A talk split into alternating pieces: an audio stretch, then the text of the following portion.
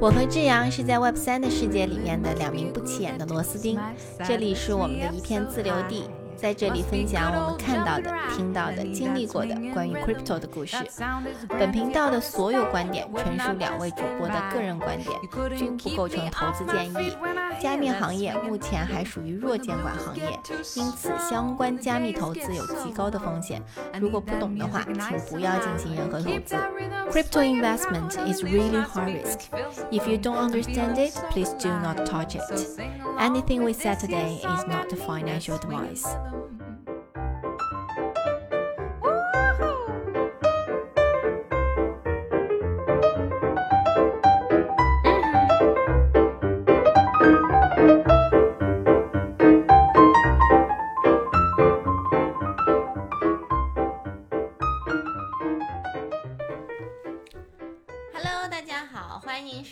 这一期的 Cryptoria，我是主播 Vivian。我是志阳，大家好呀。啊，我们这段时间没有录一段时间的播客的原因，是因为我们上个月去了一趟新加坡，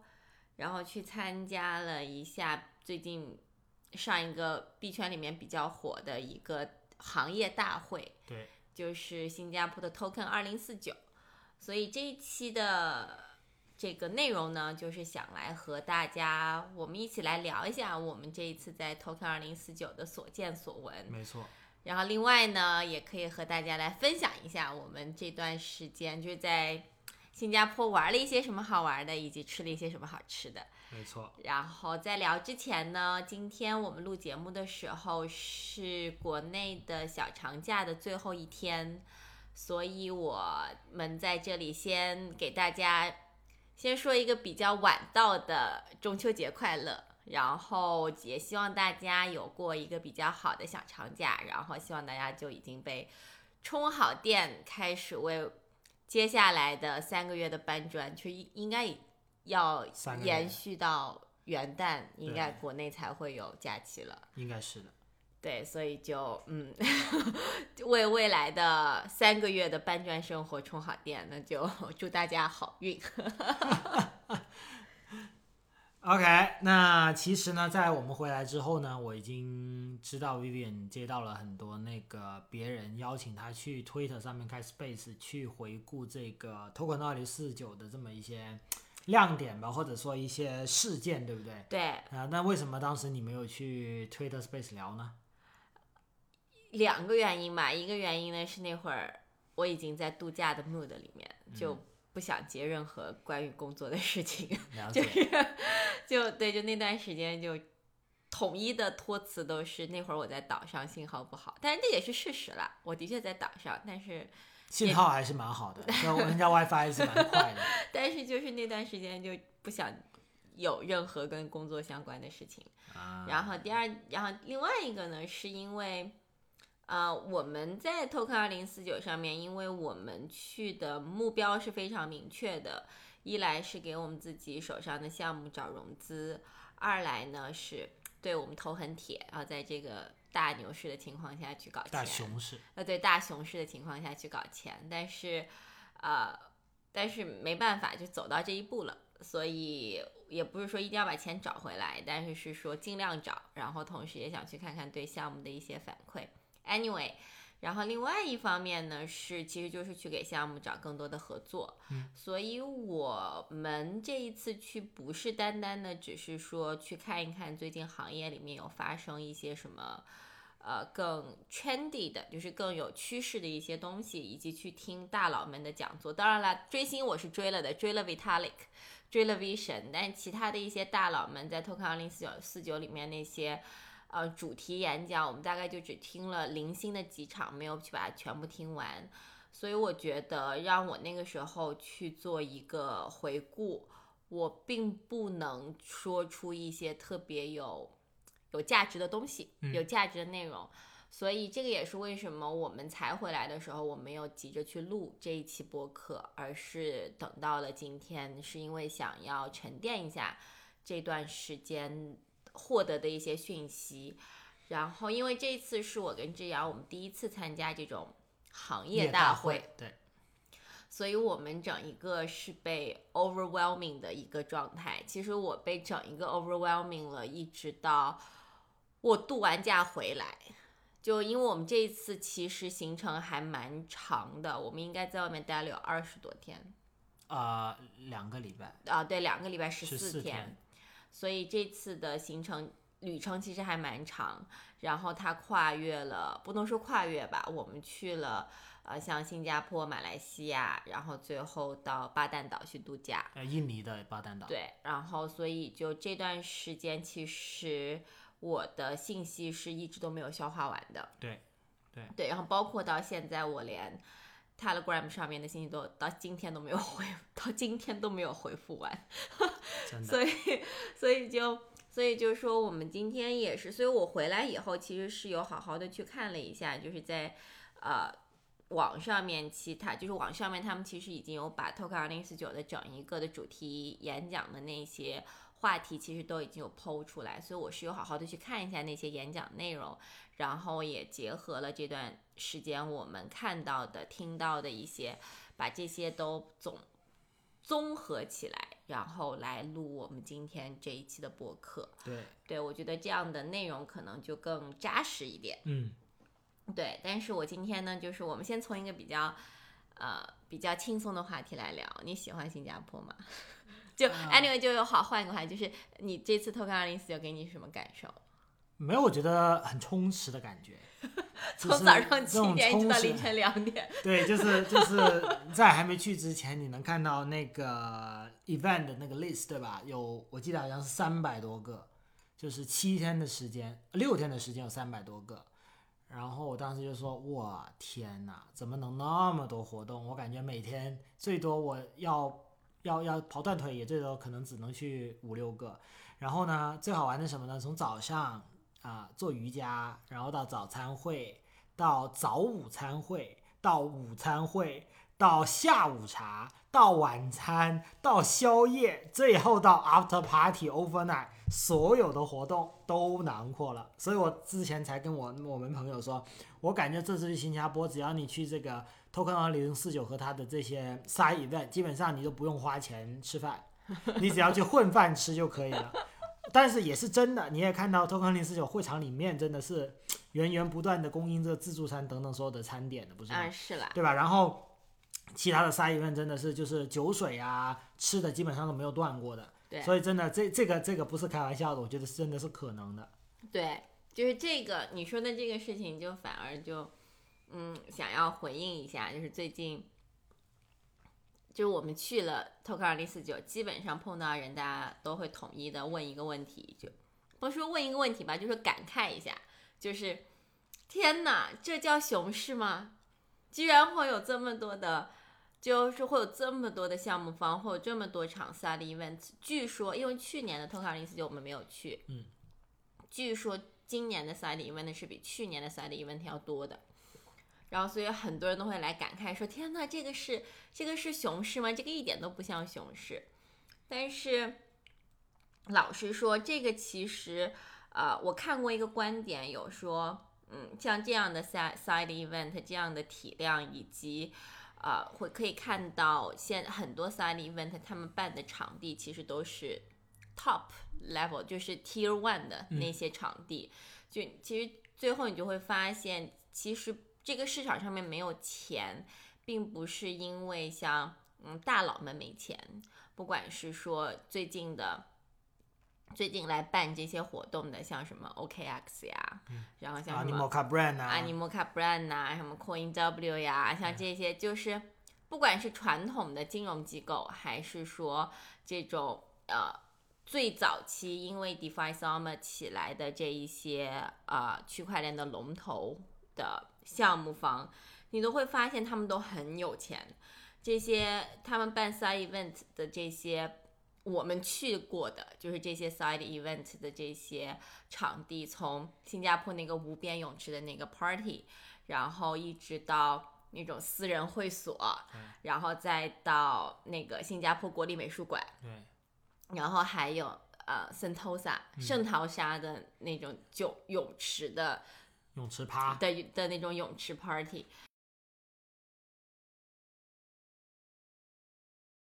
的那家夜店，嗯，然后都是包场的、哦，都是包场做做 side event 做 party，所以最后就发现有一个观点就是说，其实这个正好是反映了呃币圈市场的或者说整个 crypto 市场的一个颓向，嗯，原因是因为大家都拿着钱，这些钱我宁肯花在这种包场做做 party 做。就是做这种 social event，做这种社交活动的这些东西上面，我也不愿意拿它去做投资，因为做投资风险太大。所以就我觉得这个观点也蛮好玩。然后那另外呢，就是你喜欢新加坡吗？啊、这一次是我第二次到新加坡，然后上一次第一次去是我还在啊、英国读书的时候，嗯然后有一次是刚好到新加坡去 transit，嗯所以就在那里呃呃暴走了一个一呃十二小时，从早上六点到，然后晚上十二点走。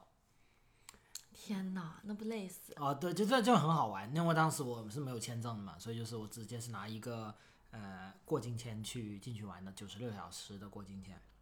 然后当时那一次我真的很记得很清楚，就是我去了就是目标明确，就是去吃东西的，就是打着 taxi 去吃东西，从一家吃到另外一家，吃到另外一家，吃到另外一家，吃了很多家，而且就吃了四家，我记得很清楚，然后就走了，因为真吃不下了。那这一次呢？那这一次呢，我觉得我们也有去吃了很多东西，不是吧？所以，但是呢，我对新加坡这地方呢，感觉就是既熟悉又陌生。什么叫既熟悉又陌生呢？就是虽然我之前去过一次，但是就像我刚刚说，我只是去吃东西，没有完全深入的去了解这一个国家的一个文化和整一个呃呃人文吧。那么这一次算是比较啊、呃近距离的和比较长时间的沉浸在了这个城市的呃一些比较出著名的一些角落。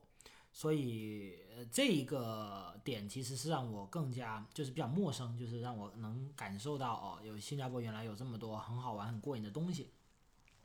那熟悉是什么呢？就是它气候，因为就是新加坡气候真的很像我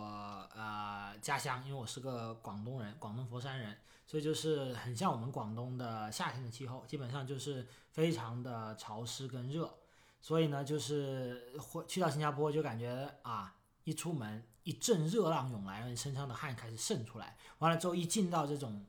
呃那个那个 shopping mall 购物中心的话，哎，那个空调就巨冷无比。所以就这种这种反差，其实就是非常像我们啊啊、广东的这么一些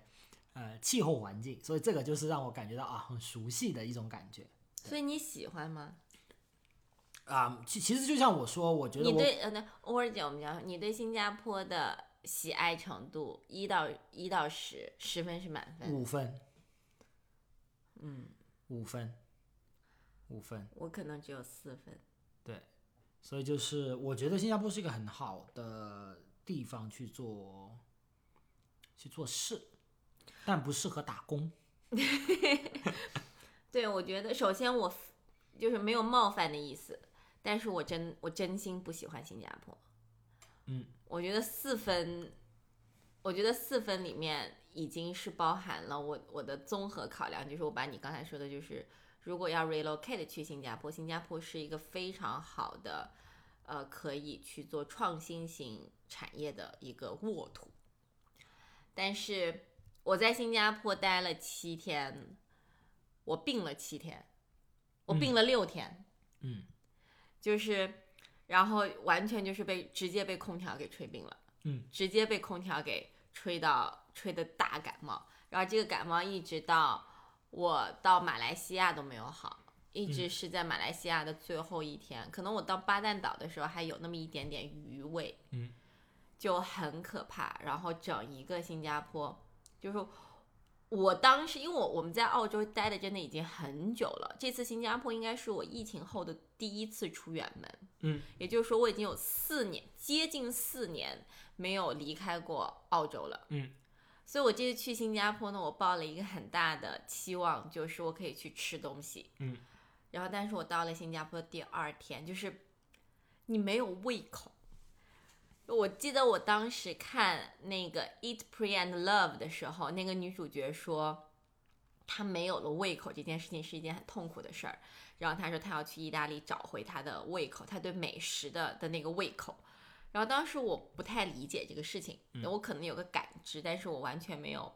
体会。嗯。但我在新加坡一这个没有胃口这件事情一直一直一直持续到我回到澳洲。嗯，我觉得有没有可能除了是身体不适应的原因，还有是因为你觉得那里的就是嗯新马跟印尼的美食或者说的食物，在你眼里面其实也就很普通，或者说不太符合你的胃口。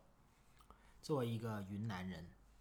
有可能，就有可能，如果这次把我换到去泰国，我可能也有。但是老实说，我我不知道，我我我这个在后面打一个问号。但是我是真的感受到了没有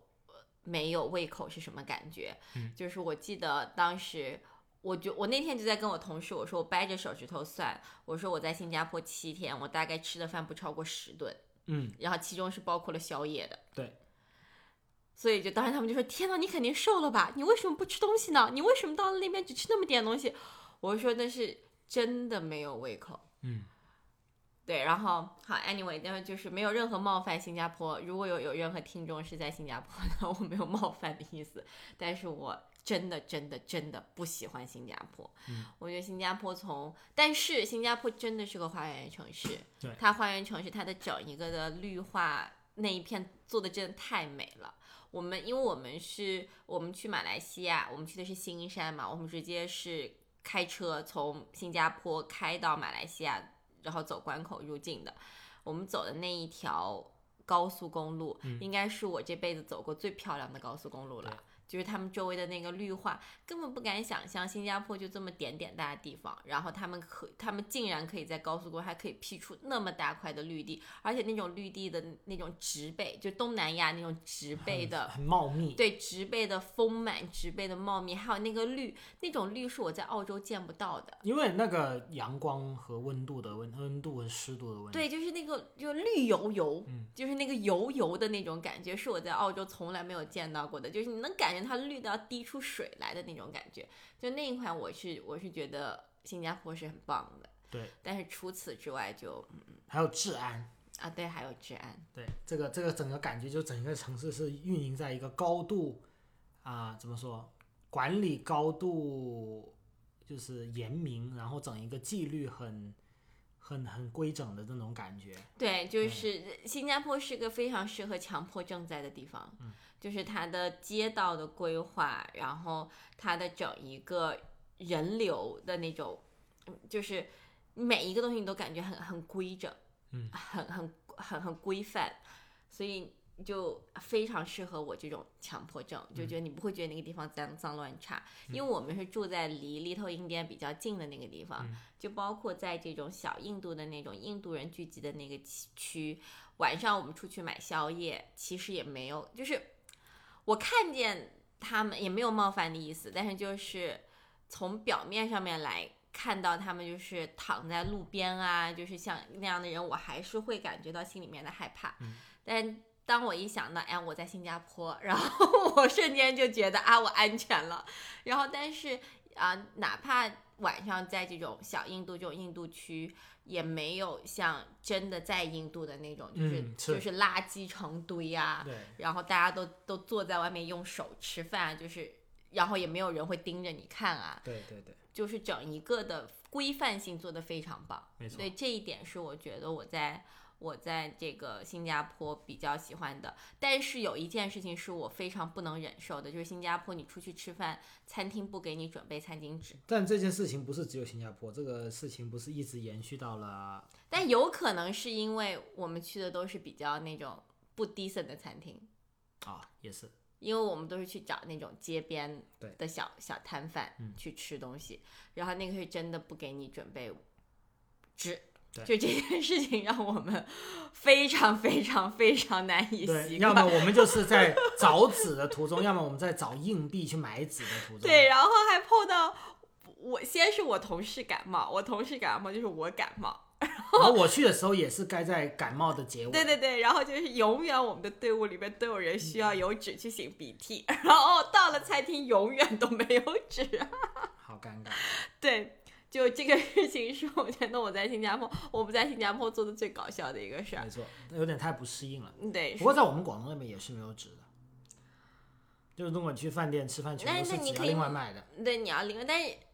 去餐厅他都会放给你的嘛，对吧？你用了他就收钱嘛。啊，对对对对，但是在新加坡不是的嘛，是，所以他就让那些流动的那些小贩去卖纸巾嘛嗯，，对嘛，对吧？对嘛，所以所以所以就是这个就就非就这一件事情让我 非常非常的不适应。没错，没错。好，那聊完我们的一些见闻，我们就来聊聊 Token 二零四九。对，Token 二零四九有一个非常，就先说我们在 Token 二零四九有一个非常就是戏剧张力特别强的一件事情，就是 JPEX 的事情。因为 Token 二零四九的第一天，我特别记得，就是我们换完门票，我那天人特别多，对，然后我们拿完我们的票以后，就是拿了狗牌，然后拿了那个呃手上的那个手环拿拿了那个手环，拿这两个东西去凭票入场了以后，其实一进去就是 JPEX 的的的展位，JPEX 那个展位好大，然后当时我就说天呐，因为整个 o k 二零四九的那个展位的花费，我大概是知道的，因为我们当时是有他的那个。我们当时项目是是收到他们的他们的那个 brochure，、所嗯以我大概知道那个那个摊位多少钱？那个摊位大概是多少钱。然后当时我就说，因为当时我们拿到那个 list brochure 的时候，我们办办公室还在有说，就这个市场真的会有人花那么多钱去 a n 修摆这么一个摊位嘛？结果就发现是我们是 都是一帮穷人，你知道吗？就是没有办法去理解有钱人的的世界，对，就是我们冒犯了大家，对不起，就是我是我们没是我们没见过世面，所以拿了票进去的第一个展位，我看到的就是 JPEX，就非常大的一个。好，然后但是呢，就看完那个展位以后，最搞笑的就是，就就是 JPEX 它就在这个活动期间，然后就倒闭了，就就就被就被扫了。对然后就被该进去的就进去，该约谈的就约谈了啊。对，然后然后就倒闭了，然后所以就看见了那个现场员工就在那收拾东西、打包东西就走了，然后就这件事情应该是我在整个 Token 二零四九很抓马。对碰到的最 drama 的一件事情了。没错。你这一次 Token 二零四九，你跟向方聊完，你最大的感受是什么？我觉得，呃，首先第一个，这个在新加坡的的二零呃 Token 二零四九更多的应该是华语的项目方，然后相对而言啊、其他语种英语啊或者其他语言的项目方其实相对而言比较少的。然后另外一点就是这个华人嘛，我觉得很清楚的一件事情就是大家都在想，嗯、怎么利用这个东西来搞钱。那搞钱第一啊，其他后面说。那相对而言呢，应该是这种西方人的项目，更多是我要想怎么样去在这个熊市里面啊、呃厚积薄发，怎么样在熊市里面可以继续去存活啊，然后等待下一个牛市的到来，所以更多的是在一个 build 这么一个想法里面，所以我觉得这件事情其实也蛮符合我们呃从一开始对这个认呃对这个币圈的认知的，也就是华人喜欢搞钱，西西方人喜欢谈理想。嗯其实这个事情我是，呃，我是这么觉得，嗯，就是整一个 Token 二零四九的主调，其实都是在做搞钱这件事情，嗯，对，就是，呃，其实从最开始所有的所有的主办方开始要办 side event，开始拉各种各样的赞助的时候，其实这个基调 就已经定位定在那里了。然后我觉得也是因为很多人，就是很多大佬们，其实他们大概都知道最近的主基调是这个，所以其实很多大佬们他们在 Token 二零四九之前他们就走了。嗯，比方说我们去和呃 Animal Cat Brand 的朋友，我们去跟他那个面基的时候，嗯其实他就不带到主会的，他对十三号就走了嘛。对。然后其实也有很多那种投资人，其实也就是说，呃，我就是来建我的 portfolio 公司的 portfolio 项目的，然后把他们组织在这个时间段把他们组织起来，然后大家见一个面。但是像这些，不管是 VC 也好，还是用顶头部项目也好，除非他们是要去邀请到 Token 二零四九上面做一些演讲然后做一些活动，不然他们就直接就走了，他们是是不来参加这场活动的。那参加了这一场活动的大部分的人其实都是项目方。嗯，那项目方，那项目方目前为止我们大概接触到的，其实大概率的项目方其实都在华人和印度，其实都是在亚太这个圈子里面的。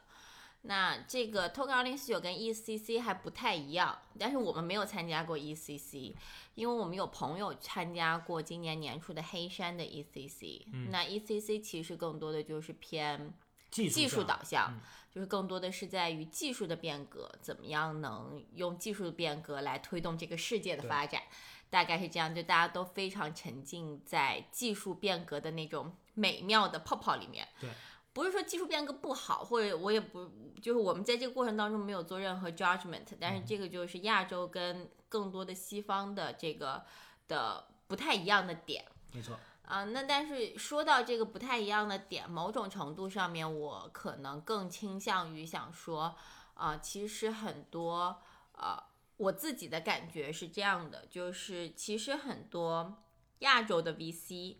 嗯、因为他们很就是哪怕他们是传统 VC 转过来的，啊，或者是说大或者其他一些加密圈的 VC，其实他们都应该是要么是上一波 DeFi Summer 或者在前面做矿的，然后我积累了一部分资金，然后在那个时候我开始投一些项目。对，那这一些，所以这个我觉得是目前为止大部分的亚洲 VC 的构成。嗯。那这一些亚洲 VC 慢慢慢慢的，其实才会有一些像什么加办呐、嗯然后一些主流基金呐、嗯然后会慢慢慢慢的走进来。然后，但是在以这种加密圈、这种加密的这种 VC 为主力的这个亚洲的整一个资金的这个情况，那其实就会导致一件事情，就是他们需要去寻找的都是短期内可以成长十倍甚至百倍的项目。嗯，那这个就导致了项目方，项目方就一定要去有这个叙事。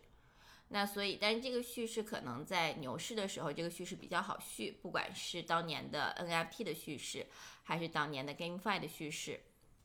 那在今年熊市的时候，其实这个叙事就没有叙事了，可以说是大家都在找新的叙事，都没有叙事了。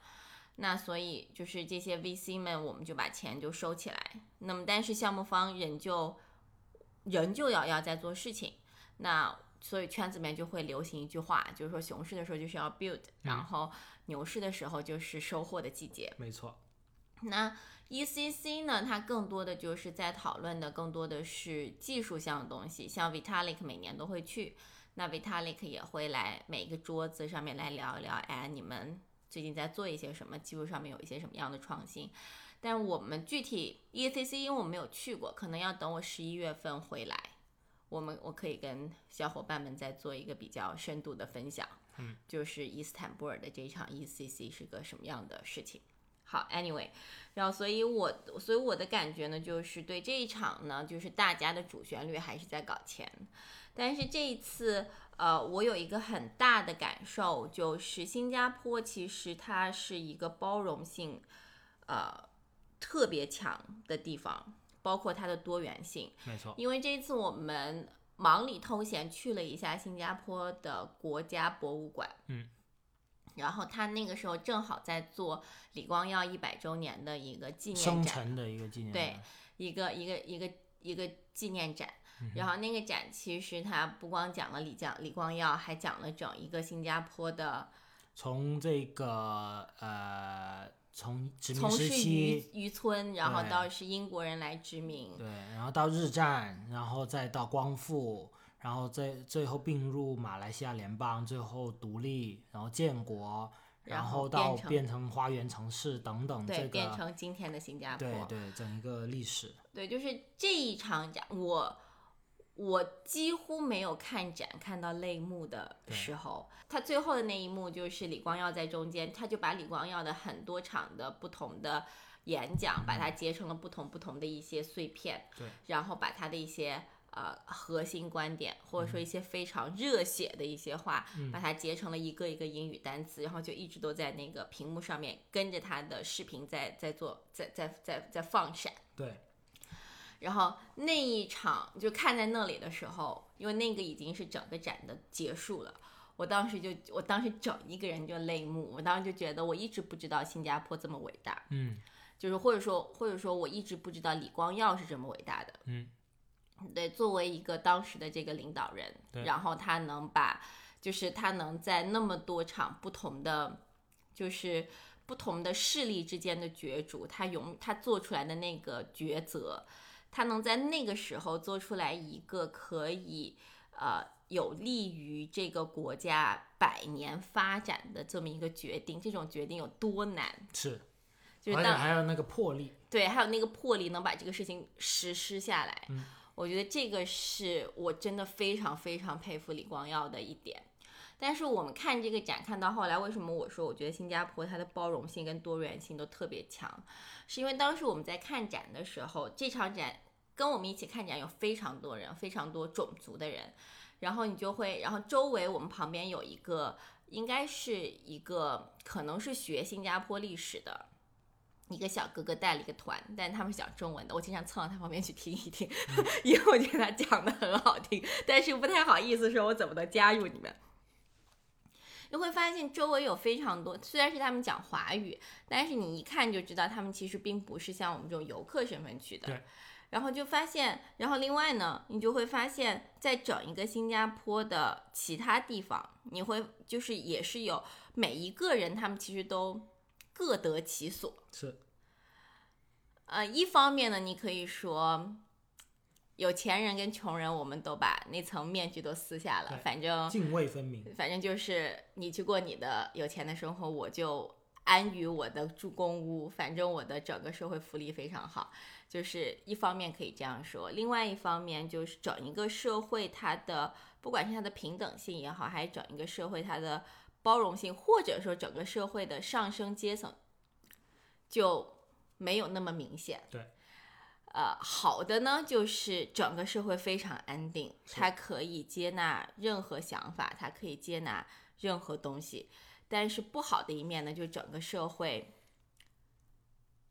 有点不太流动。这就是这一个社会的接近是固化的，所以就是你很难有机会说突破阶级，进入到另外一个阶层里面去。对，但这就是一个，这是个社会问题。我觉得，我觉得没有，我们在这就不太讨论，因为毕竟我们都不是深入了。对，对，我觉得这是个社会问题。但是我们在看那一场展的时候，我觉得新加坡还有一个特别好的点是在于它的智能化做的特别好。嗯，是我们在看那一场展的时候，它在后面会有一个拿小别针对作纪念纪念勋章，对纪念的那种小，比如说别对在毛衣上面什么地方那种小别针，然后拿那个小别针，就是你要去到他们的一个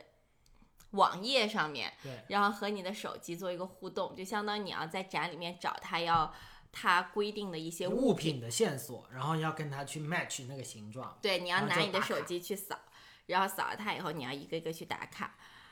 我在整一个的过程当中非常顺滑，对，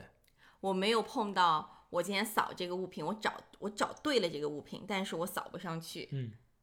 然后我感觉你也是。对。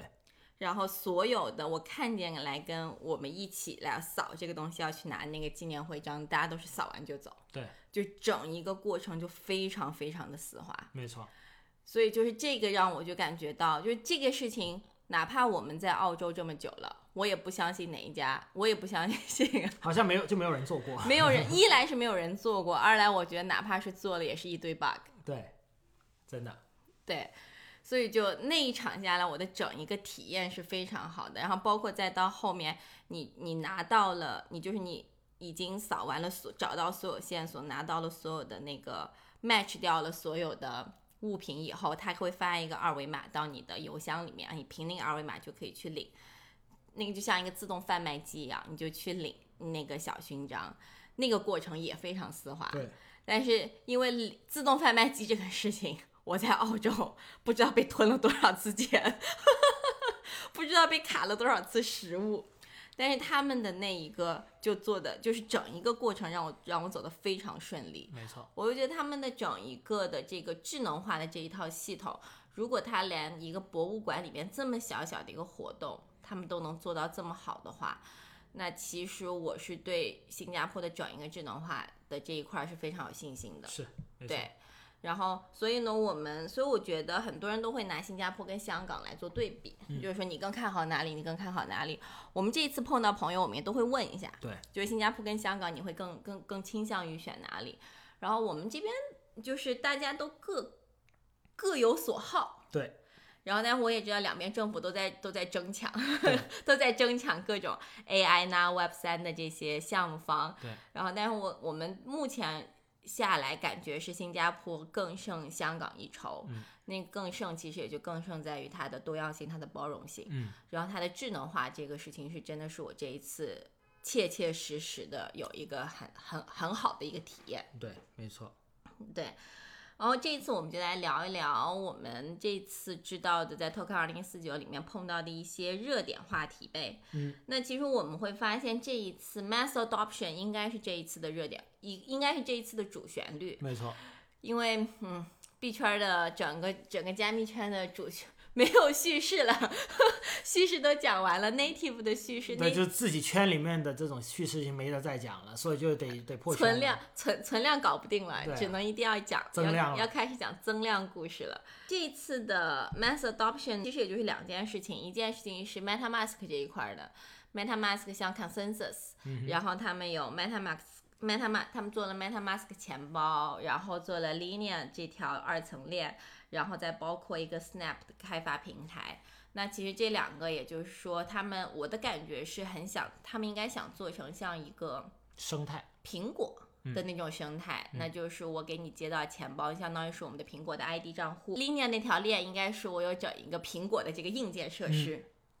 然后同时我还有一个这个 Snap 的开放平台，我有个 App Store，嗯大家可以把我你想做的那种 APP 就放到这个 App Store 里面，嗯然后可以来方便大家来使用。那这个是一个，这个是 Consensus 这一块儿。然后另外一块儿做 MetaMask 呃不是做做这个 Mass Adoption 的，就是 Telegram。其实，嗯，Telegram 它其实走的也是，因为 Telegram 它本来就是一个像微信一样的这个东西，对，然后它现在在 Telegram 上面，其实你是可以做那个可以加 bot 加机器人，因为我们都特别喜欢呃 Z Library。The bot，对，如果你们如果如果小如果听众朋友们有谁是用 Z Library 去当那个电子书的，然后同时如果你也可以用 Telegram 的话，你是可以去做一个 Telegram 的 bot，对，然后就你就不需要，你永远都不需要再再去暗网上面去再再用那个那个洋葱，洋葱去登 Z Z Library 了，你在上面你要打什么书，你就直接发给那个 bot，那个 bot 就会把 Z Library 所有资源都给到你。对，非常非常方便，非常方便。然后，所以就是呃，Telegram 的这个 bot 啊、其实也在这一次，就是在 Telegram 上面做这一些 bot 的这一个这个 service，或者说这个这个事情，它已经可以变成一个自给自足的一个事业了。没错，它已经，而且这个事业是已经开始有 VC 要投这件事情了，所以就可想而知 TG 它的整一个的体量，嗯，是是有多么的漂亮。没错，然后另外，所以 TG 它目前为止也在考虑，也不是也在考，它已经发布了，应该是它它要开始做它的第三方钱包了没。错，这个是成为了一个很大的新闻，对，然后 TG 是在 Tom 那条链上面，然后同时它也要做它自己的开放平台。那也就是说，给我的感觉就是它很像说我想做微信这一块。没错，就是我想我像微信一样，我首先是一个聊天工具，然后我在我的这个聊天工具上面接入了微信钱包，嗯，然后接入微信钱包以后，我还接入了一条链，嗯，然后然后只不过因为区块链它就是一个去中心化的这么一个设施，嗯，那么我在做一个开放平台，我允许你们把更多去中心化的产品或者去中心化的 DApps 放到我的平台上面来。那其实 bot 就是我觉得 bot 就是他们其中的一个 scenario 吧，嗯。就是应该是拿来做这个市场 test 的，所以就会发现现在的主流的一些大的龙头们都开始往 mass adoption 的这个方向去走。对，那 mass adoption 既然这个东西变成了一个主旋律，那其实这一次的热点话题就是在围围绕着这个主旋律来做的。那其实我们这次有非常多的话题，那我们这这这期播客我们大概就选了其中的四个四到五个话题来来具体聊一下。那第一个呢，就是 mass adoption，其实就是第一个就其实就是 layer two 二层链。二层链的这个事情其实已经嗯被炒了很久。那二层链它有一个特别大的一个必要性，其实就是来增加以太坊的容量，给给给以太坊扩容。然后另外一个就是降降低交易成本。嗯。然后对，还还有一个就是提提高提高速度。Matter Lab 的 CEO 在一个圆桌讨论会上，他其实就表示说，像这个 Vitalik，他树立了一个叫做“我以 Roll Up 升级为中心”的一个愿景。那他 Vitalik 当时是把这个以太坊比作一个只能建造小房子的岛屿，受到了空间的限制。而 Roll Up 它就是像升级了为摩天大楼，允许在相同的表面上拥有更多的活动。但是即便如此，它的容量仍旧无法满足需求。那像现在的 ZK Sync 啊这些问题，他们其实都在解决，都在想为这个东西解决一个提供一些解决办法。那提供这个解决办法呢，就是这个就太学术了，就不说。但是目前为止说，其实我们都知道，如果说我要去提高，我要把这个东西的容量给它提高，那一种方式呢，就是我把这个面积增大。嗯。另外一种方式呢，就是我把我要放进去的这个东西的内容变少。变变变小。对，就是我把它的东西更提炼出来。对。那比特币为什么比特币那一条链它的速度那么慢？其实是因为比特币我把所有的 transaction 我都放进去了，我不管你给我写什么，你你你只要在我这个里面发生任何一笔交易，这笔交易我都要写进去。写我你就今天就跟我说我就交易一杯酒，这个事情我都要把它记录在我的链上，我这个链上要公布给所有的节点。对，就这个速度就太慢。那么，所以现在在以太坊上面，大家都在讨论说，我们怎么样把这个以太坊数据的可用性，然后把它来增加起来。那其实换句话来说，就是我只把有用的信息上链，我没用的东西，我就把它放到了链下，或者放到了其他的地方。没错。那用这个东西来增加以太坊的一个可用性，或者把以太坊的这个扩容给它做起来。对，那么其实 ZK Sync 其实目前为止他们就是在做这件事情，然后应该是以太坊这次的坎昆升级，它的一个组重要的组成提案叫 EIP 四四八四四，那这个提案呢，其实也是目标，其实就是来降低以太坊的这个手续费。那这个这个交易手续费这个事情，应该也是目前非常多的项目方考虑的，包不光项目方，所有人。对，都在考虑的事情，大家都不上以太坊主链，就是因为以太坊主链的太贵了，的 gas 费太贵了。就是我做一我做一笔交易，我的交易成本太高，那交易成本太高就导致了大家都不愿意在我这个上面做任何的交易。那所以二层链的起来，其实就像我们现在，如果你去 Polygon 啊，去去 Linear 上面来做交易，它的整一个的就是交易成本是趋近于没有，对，趋近于没有的。所以这个这个成本就很舒服，让大家。然后，啊，我们这个首先是 Layer Two，但 Layer Two 这个事情已经炒了很久了。如果听众小伙伴们有是经常关注这方面的这个圈子里面的新闻的话，那应该会发现 Layer Two 是已经被说了很久了。然后另外一个是我觉得特别好玩的是稳定币，嗯，稳定币是我一个以前就特别感兴趣的一个话题。然后这一次呢，我们有感，因为稳定币这个事情就一定会牵扯到美国的财政政策。对，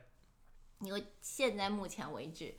大部分的稳定币都是以美元为做锚定的。没错。那由于那美国其实现在是不太允许由美元来做，就是美国它的这个政策就很可怕，导致了很多人都愿意说我要去放弃掉美国的这个市场。但是因为美元的这个霸主地位，所以又没有办法，所以大部分的大部分的稳定币，目前为止还仍旧是以美元来做这个锚定。但是呢，其实整一个东南亚市场，他们其实是想要脱离掉美元的霸主地位的，想想要脱离掉美元的这个强权的。所以东南亚的各个的项目方，大家都在各种的跃跃欲试，去做一些非。美元为锚定物的一些稳定币，那在这个里面，因为我们本来就是做 RWA 的嘛，然后就是我跟志阳本身也就是对实物资产商链的这个事情比较有兴趣，然后其实我们最近有发现有很多稳定币，它都已经脱离掉说我不再以实物，我不再以这个美元来做稳定币了，而是说我开始以一些像房产呐、艺术品呐这些东西来做它的，来给它啊、做一个稳定稳定的一个锚定值，然后以这些价值我来发行一部分的稳定币。然后，所以当时我们有在听一个主题演讲，他就有说，目前为止，大部分的稳定币都还是以美元，都是以都是美元稳定币。但是在不久的将来，他觉得应该会有至少百分之二十五的稳定币是并不是以美元为锚定的。当然了，这个就很有可能，you know，就是变成，就是可能我们又会回到当年的金本位，是金本位的货币，只不过是说这个本位有可能变成艺术品本位，可能变成葡萄酒本位，可能变成房地产本位，那就是不同的本位币之间，它们就会有不同的。但是这个东西就是稳定币，它就是在整一个稳定币，它就是一在一个区块链或者说在整一个加密世界里面，它必须要有的一个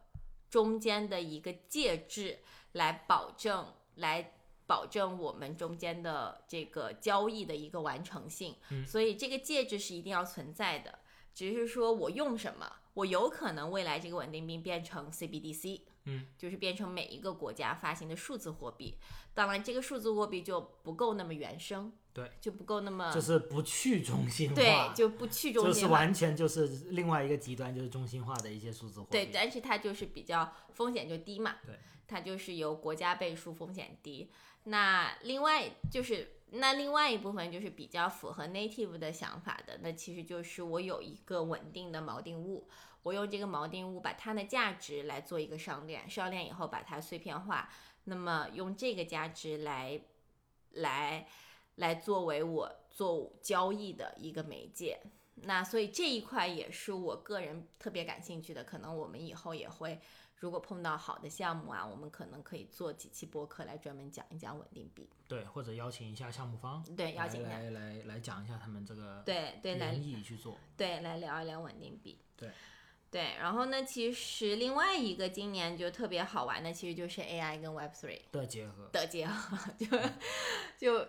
我我前两天有在我们那个呃那个叫什么 BeatMax 的那个呃创始人，他当时做了一场主题演讲。然后他当时说你怎么去找，你怎么去炒币？他当时他有个理论啊，然后这个理论特别好玩儿。他的理论就是说你要去找 shit coin，然后然后他说 shit coin 这个东西我真的不太好翻译，就是大家就听一下就好了哈，就我们就不翻译了。啊 他说找这个 shit coin，然后这个 shit coin 它未来是可以有一个百倍升值的。这个 shit coin 它有三，它要满足三个那个 criteria。啊，条件第一个 criteria 它它必须是一个 listing 的币，就是它至少已经在任何的这种大型的交易所上面已经有这个币了。然后第二个就是它的币值有在去年一年它有跌了至少百分之九十九或将近百分之九十九的价的价值。然后第三个就是它的主营业务必须是要跟 AI 强关联，必须要跟它强关联。然后他当时就举了一个例子叫 Fire Coin 啊，Filecoin，就 IPFS 那个，对，就指 Filecoin。Filecoin 在去年它的币值应该是从一百九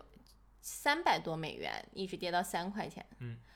对，然后他们后来就做了一个，然后他们现在的整一个的呃业务方向就直接转换到了 AI 赛道，所以他们就不做那个去中心化储存了，做 AI 跟 Web3 一起做。啊然后他就说这样的货币未未来一定会有涨。升值，我看完了他这一个，我我我，但是我听完他这个，我那天就忘了去说去看一下 Filecoin 的壁纸。然 后我觉得他那天讲完这句话，不知道会不会有很多 Filecoin 会不会会不会被被疯狂买一波盘 拉盘拉一下。但是如果没有的话，我准备去买一点。Anyway，就是听听就过哈，听听就过。这不是那个呃那个 financial advice，、啊、对我不是反，只是我们纯粹闲聊哈。不，我们我们这一次就还是就像我们片头说的，我们不提供任何投资建议。对我们说的就是只是我们的观点，不是任何的投资建议。然后，嗯，所以这一次的 AI 和 Web3 也是一个特别强大的一个话题，而且现在 AI 应该是主流的投资的一个赛道，基本上很多很多的呃资金或者资本都在布局 AI 赛道。那 Web 三项目里面，其实做的最多最多的是做 trading。嗯，那这个 trading 呢，因为 Web 三项目，你要是去看，就刚才说了嘛，亚洲区的项目基本上都是搞钱，大家都在。想着这玩意儿怎么搞钱？你这个能帮助我提供提高我的搞钱效率，这个就是个好项目。跟我 谈理想谈暴富就是啊一边去。对，就是这个事情呢，我嗯，我个人是有点小小的其他意见的，但是没办法，这个就是整个亚洲区的搞钱的主旋律。对，这个是现实。所以在这个现实下面呢，有一个就看你就我们我们会发现，其实有很多项目方都在做一件事情。就是用 AI，然后来，嗯，把现有的所有的 Web 三的项目方的这些资料，就是可以被可以被量化的一些资料，全部用 AI 收集下来，然后有用 AI 做集中处理。嗯，那么就给所有的投资人提供一个简洁的、明了的一个有有效的信息。其实就像我们用 ChatGPT 帮我们来读报告一样。没错，它帮你做一个总结。那这个事情可以做，就是这个事情是一个 doable 的事情，是因为整一个 Web 三的项目，其实它就是我把一些很明确的一些指标，我我拉下来，比如说什么，比如说这个项目方的 Twitter 数啊，Discord 的数量啊，TG Group 里面的人数啊，它的活跃度的 percentage 啊。然后 KOL 的关注量啊，然后大金的关注量啊，如果他发了 NFT 的大金对 NFT 持有量啊，然后非大金的持有量，它的它的持有量的的这个这个布局散点布局是什么样子的，等等的这一些信，就是这些信息拢共就这么多，嗯，然后这但是这些信息如果要人去扫的话，其实是非常。就非常不能说做不到，但是非常耗时耗精力的。尤其是你去看他那个 Twitter，你还要去分析他的这个粉儿是不是买的啊，然后他下面的这些互动数是不是真的啊？就是这些事情就不是不能做，但是就是一件非常非常耗神的事情。所以为什么在去年的时候那么多研报啊，很多道都开始说我们帮你做研报啊，做这些，就是也有应该是这个东西的雏形。然后 ChatGPT 来了以后呢，就有一个非常好的一个工具，能帮你来做这些研报，来把这些内容给它做出来。所以今年在 Tokenisio 就发现很多项目方其实都有都有在做这件事情。我也觉得这个事情是一个比较好玩的一个一个赛道。没错，就是我把两个热点，就是应该是说，因为现在 Web 三的叙事，很多人都不再相信这个事情了。然后，呃，我们这些 Builder。也不知道用什么新的叙事 来超越这个市场，就是大家感觉就非常迷茫。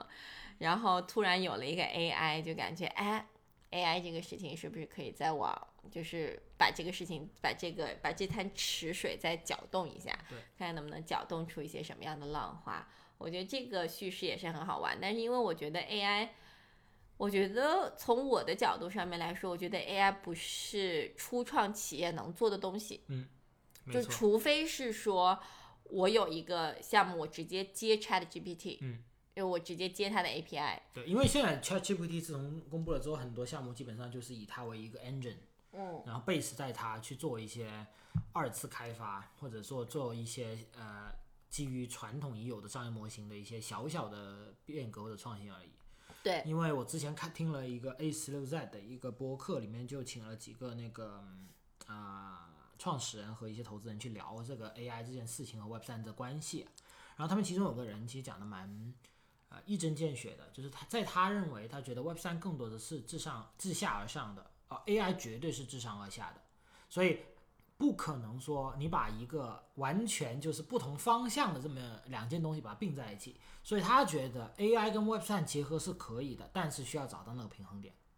比如说像你刚刚讲的哦，现在最最最初始的一波叙事是用使用 AI 这一个去提高这个交易的效率，其实也就是说提高搞钱的效率，对吗？没错吧？对啊。对，所以说这个是不是真的是他所说的那个平衡点？我觉得未必。但是这个绝对是最快的一个，或者最容易见效，或者最容易引起别人注意的一个产品形态。对，是一个切入点。对，所以就说，我觉得我我赞同他的点，就是说这个所谓的平衡点其实是需要真的试错很多次，有不同的这个切入点去找到，这最终才会找到这么一个或者说一片的的这这这个结合的地方。但现在我觉得远远还不是那个时候。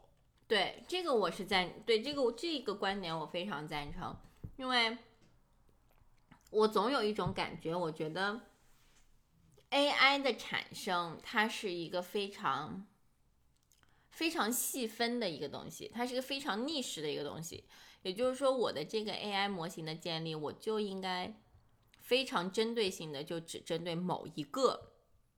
呃区域或者某一个方向性的产品。但是如果说我要把一个语，我要把一个 AI 把它做的 mass adoptive，让所有人都能用的话，我觉得这个事情在我这里可能是我的认知不够，但是我觉得这个事情不太 make sense。嗯，对，因为针对于，但是因为你看，我们像我们有做一个红酒项目，我们其实有考虑过说做一个红酒模型，就有做一个 AI 模型，然后来估价吗？对，然后来来去给葡萄酒做估价，因为葡萄酒的价值。就是有一部分是非常主观的，但是有一部分是非常客观，这还不像艺术品，艺术品就是纯主观的一个估价，葡萄酒是有一部分是客观的，嗯，那但是最终就会发现，就是一来我做这个大语言模型非常贵，嗯，就这不是一个初创企业能做的，就是你不是一个初创企业能能负担的，就是做不起。然后再一个就是要为这个大语言模型去找到它适合它的。一个商业模式，嗯，是非常非常难的，是要花很长很长的时间的。所以，就你就是这样一间公司，要一直都处于一个入不敷出的一个状态，然后才能去把这个大语言模型和这个东西和这个商业模式找到。所以，但是我觉得，因为 Web 三它某种程度上，因为 Web 三它某种程度上面，它是可以一个快速自给自足的，一个方向，因为。它可以发币嘛？嗯，对吧？它可以发币，然后它可以，它其实是它的币的利用，其实是可以说我可以做非常多的 incentive，就是非常多的激励。那这一些我能用这些币来做激励，或者说我能用一些权益，这些权益可能是币，可能是其他的一些东西来做一些激励。那这些激励，我觉得是可以反哺回 AI 的这个项目的，来做这种大语言模型的 training 的，它可能。某种程度上可以找到一个平衡点，不会要说我一下砸那么多钱进去来做一个 training，但是这个平衡点怎么找，在哪里找到？我觉得这个也是一个特别值得讨论的一个话题。没错，也是我们接下来会比较关注的一个一个方向吧。没错，对，对。然后今年的还有一个呃，最后一个亮点。对，最后最后一个也是我们比较关注的一个日一个热点，但是这个热点是属于一个冷饭热炒的热。炒了很炒了很多年了，应该是从一八年、一九年就开始炒了，甚至我觉得应该是比特币才出来没多久就开始炒的一个，这个概念，就开始有的一个概念了，就是 RWA。那 RWA 因为是我们两个一直深耕的一个赛道嘛，能不能叫赛道？能叫赛道。对对，所以我们可能接下来会做一个系列节目，然后就专门来聊聊这个 RWA。那这次想来，那这次 RWA 变成一个热点呢？我觉得，一方面是因为经济实在太差。其实 每一年 RWA 被拿出来炒的时候，都是熊市的时候，哈哈，它从来都没有变成风口过。没有风口，如果是牛市大家谁 还还还搞 RWA 啊？对不对？就这么简单，就是你的这个收益是有一个天花板的。那是熊市谈个毛线，对不对？肯定要搞一些没有天花板、有想象力的嘛，对吧？这个也能理解了。对，所以这个就这个就特别好玩，就是它从来。那么 RWA 其实就是实物资产上链。那最简单的一件事情就是，嗯，其实如果小伙伴们有了解一些啊，像英国啊这些地方的房产，你应该会知道，英国像在英国投资房产是允许是允许成百上，应该是有一个上限。那那个上限具体是多少我不记得了，但是你是可以有成百，我记得应该是有上千的。人共同在一个房产证上的，对，就是让大家一起来分这个房屋未来的一个收益的。那其实实物资产上链就可以把它想象成这个这个方式的一个数字的模式。那就是我把一些线下的一些不可流动的、非就流动性非常极低的一些资产，比方说艺术品啊、古董啊、红酒啊、房产呐、像这一些，然后把它做一个上链。那房产的话，也有会像那种房地产基金 REITs，其实它都是呃实物资产上链的一些例子吧。嗯所以所以呃，为什么说每一年都在熊市的时候，这个 RWA 就会拿出来被翻炒 的原因，其实很简单，就是因为。在这个市场上面，就是在一个原生的世界上面，已经找不到钱了，就是它的流动性已经非常非常低，对，就已经骤降。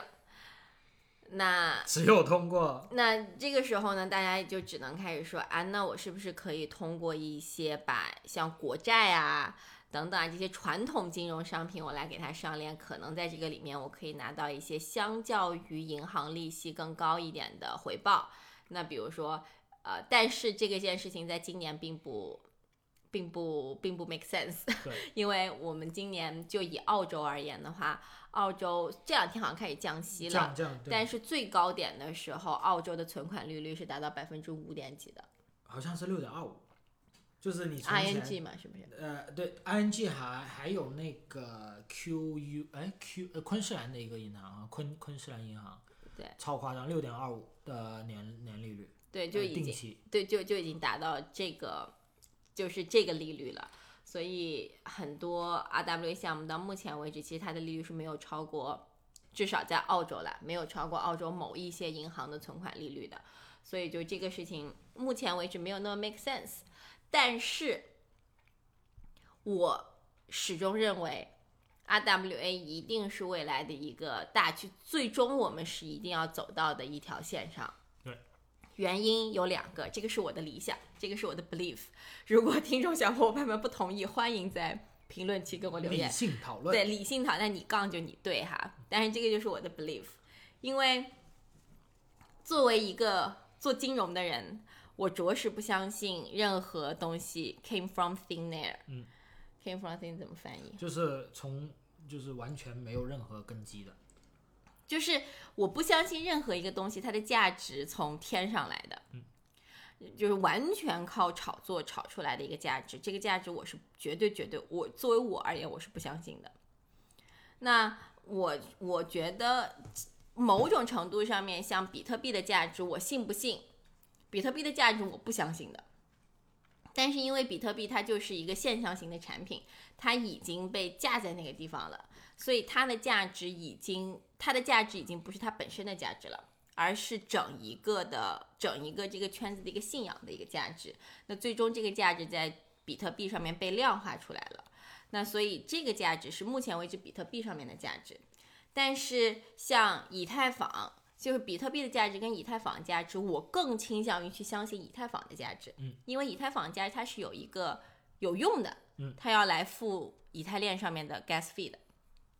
那所以就是我觉得未来我们一定会有我们未来的一些，不管你是币也好，还是你要做的其他的要为别人提供价值的一些东西也好，它最终一定会有一个我们说的 underlying asset。嗯，那这个锚定资产的价值才是来做未来，不管你要在上面套杠杆也好，给它加任何的东西也好的一个最基础、最基础、最基础的一个东西。嗯，就是这个想法可能比较传统，但是我觉得这个是一个对的事情，也是我目前为止我相信的一个事情。嗯，所以我觉得 RWA 是未来的一个大趋势，这也是为什么我一直死磕这个赛道的很大一个原因。对，然后另外一个点我比较赞，另外一个点是我相信的是说，其实现在大部分的资产，就是大部分的价值是被锁住的，嗯，它并不是一个流动性价值，就像它并不是在这种流动性资产里面的，像现金呐、股票呐这些，它更多的是放在那种我们说所谓的固定资产上面的，那就比方说我们的房产，比方说古董，然后比方说珠宝，嗯，都是放在这些，就是藏在保险箱里面的。那这一些东西它的价值，没有人会说我这些东西我就愿意放在那儿。如果我给了你一个 option，我给了你一个选择，说你这东西就仍旧放在那，它仍旧是你的，但是你可以把它的价值的流动性先拿出来，你可以去现金流永就永远都是现金为王的这个世界。你有再多的资产，其实你最终还是说我这些资产最未来可以给我在银行里面做抵押，我把它我把它从银行里面变成一个变成现金流，我可以去赚更多的钱。那最终是不是这个东西我们是可以？但有一些东西它可银行接受作为抵押物，有一些东西它反而不可以。那在线下传统市场上面，它的摩擦很高。那又在 RWA 的这个叙事里面，它的这些摩擦都是可以把它降到最低的。嗯，那我觉得 RWA 是我们未来的一个非常非常大的一个趋势，就是我是很相信这个赛道的。但是每一年，但是 RWA 在整一个加密世界里面有一个很大很大的问题，它到目前为止都没有做到 mass adoption 的一个很大原因就是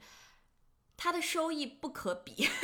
对，它的收相比这个 crypto 它的收益和原生的项目的收益是不可比的，所以这就导致了在同等的条件下面，而且目前为止的加密圈子里面的投资者们，他们的风险偏好都非常高。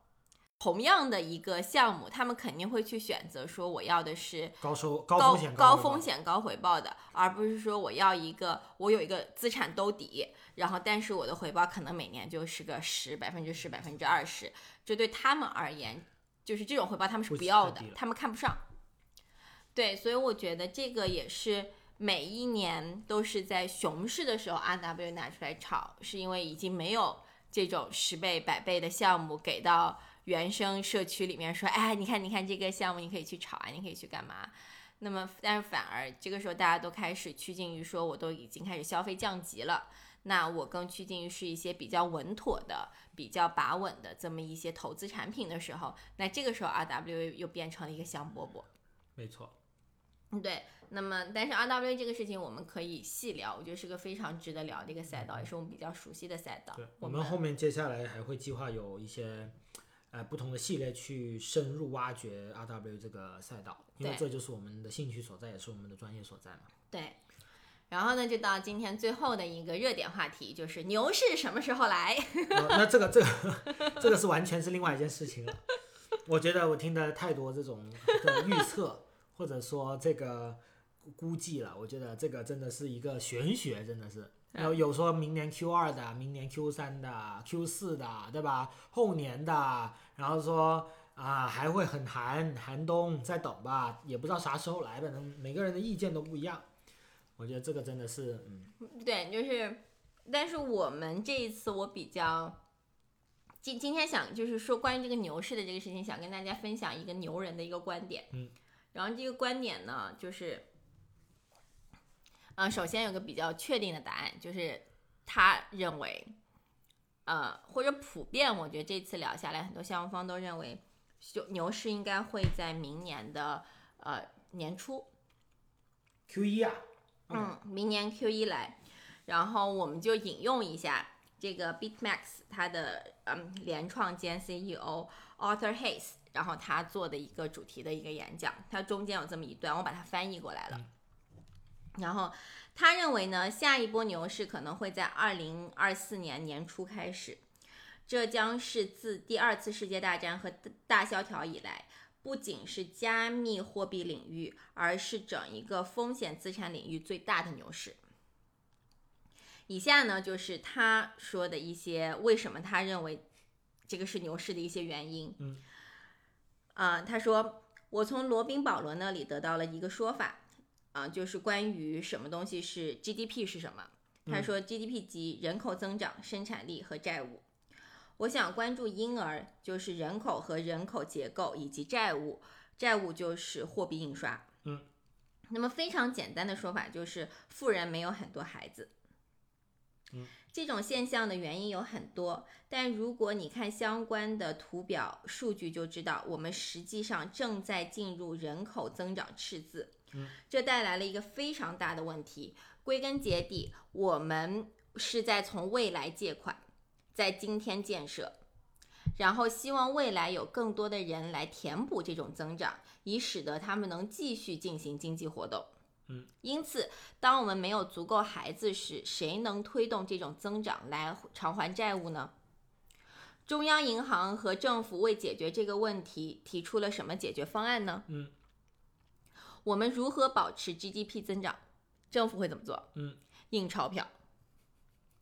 自1970年以来，这是世界银行关于全球债务与 GDP 的图表。我们已经从百分之一百一十增加到了百分之三百六十。这张图表最糟糕的部分不仅仅是恐怖的百分之三三百六十，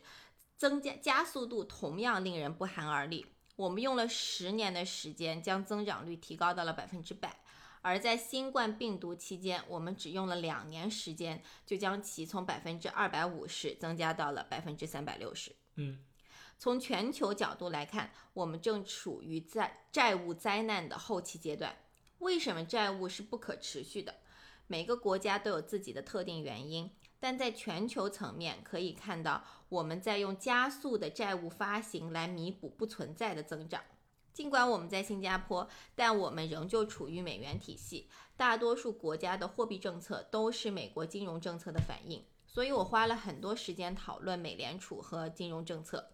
如果你是美国国债持有人，这是一个非常可怕的图表。这是美国国债的到期剖面。到二零二六年，美国必须偿还近八万亿的美元债券。他们必须找到愿意接受这笔债务和市场上现行收益率的人。现在想想，如果全世界都面临这样的问问题，即债务太多、人口增长不足，他们将如何做到这一点呢？谁会购买这些债务？当政府有一堆需要发行的债务，而没有人愿意以可承受的收益率购买时，政府该怎么办呢？嗯，他们会开始印钞票。因此。我从全球角度和美国作为储备货币发行者的角度来看待法定货币流动性的问题，这将是我们所见过的最大的货币发行市场。但我们这里没有人愿意以这些收益率购买这些东西。对，OK。其实像去年的整一个的牛市，很大一个原因就是因为美国开始疯狂印钞票嘛。然后其实没有世界没有这么一个经济活动的体量去去支撑这么巨量的这一些呃新印刷的钞票嘛，所以就生产活动的这个产生的价值总和跟他们印出来的钞票的这个数量其实是不相等的，所以就造成热钱太多，热钱太多你就要疯狂就要往外花，对，那最后就是这个牛市它是不是？真正意义上的牛市，但是我我就是看听了，我当时听完他的时候，我心里面有点发毛，对，对，心里面非常发毛。但是总的来说呢，我觉得他的这个观点是值得大家讨论的和思考的，对，和思考的。所以我今天就把它放到了我们的这期播客里面。那所以如果小伙伴们有什么想要聊的，也欢迎在评论区和我们互动。那我觉得这一期我们的干货可能有点多，对，就是闲聊跟干货是夹在一起的，所以就是对，我们应该聊了有四十分钟的干货，四十分钟的闲聊，挺好，挺好。对，所以呢，就是那我们这期节目就差不太多了，就到这里了。我们今年就聊了，我们今天就聊了几个热点。那如果有小伙伴们，你们也正好到 Token 二零四九，那也欢迎在评论区跟我们来互动互动，聊一聊你在 Token 二零四九的一些所见所闻。对，对。然后，如果今天在我们聊的有任何的观点，如果你是有想来跟我们互动沟通的，那么也请在我们的评论区跟我们沟通，然后理性讨论。那还是那句话，你杠就是你对。好，那我们这期节目就这样咯，我们下周再见喽。对，好，那就这样，拜拜，祝你今天也开心，拜拜。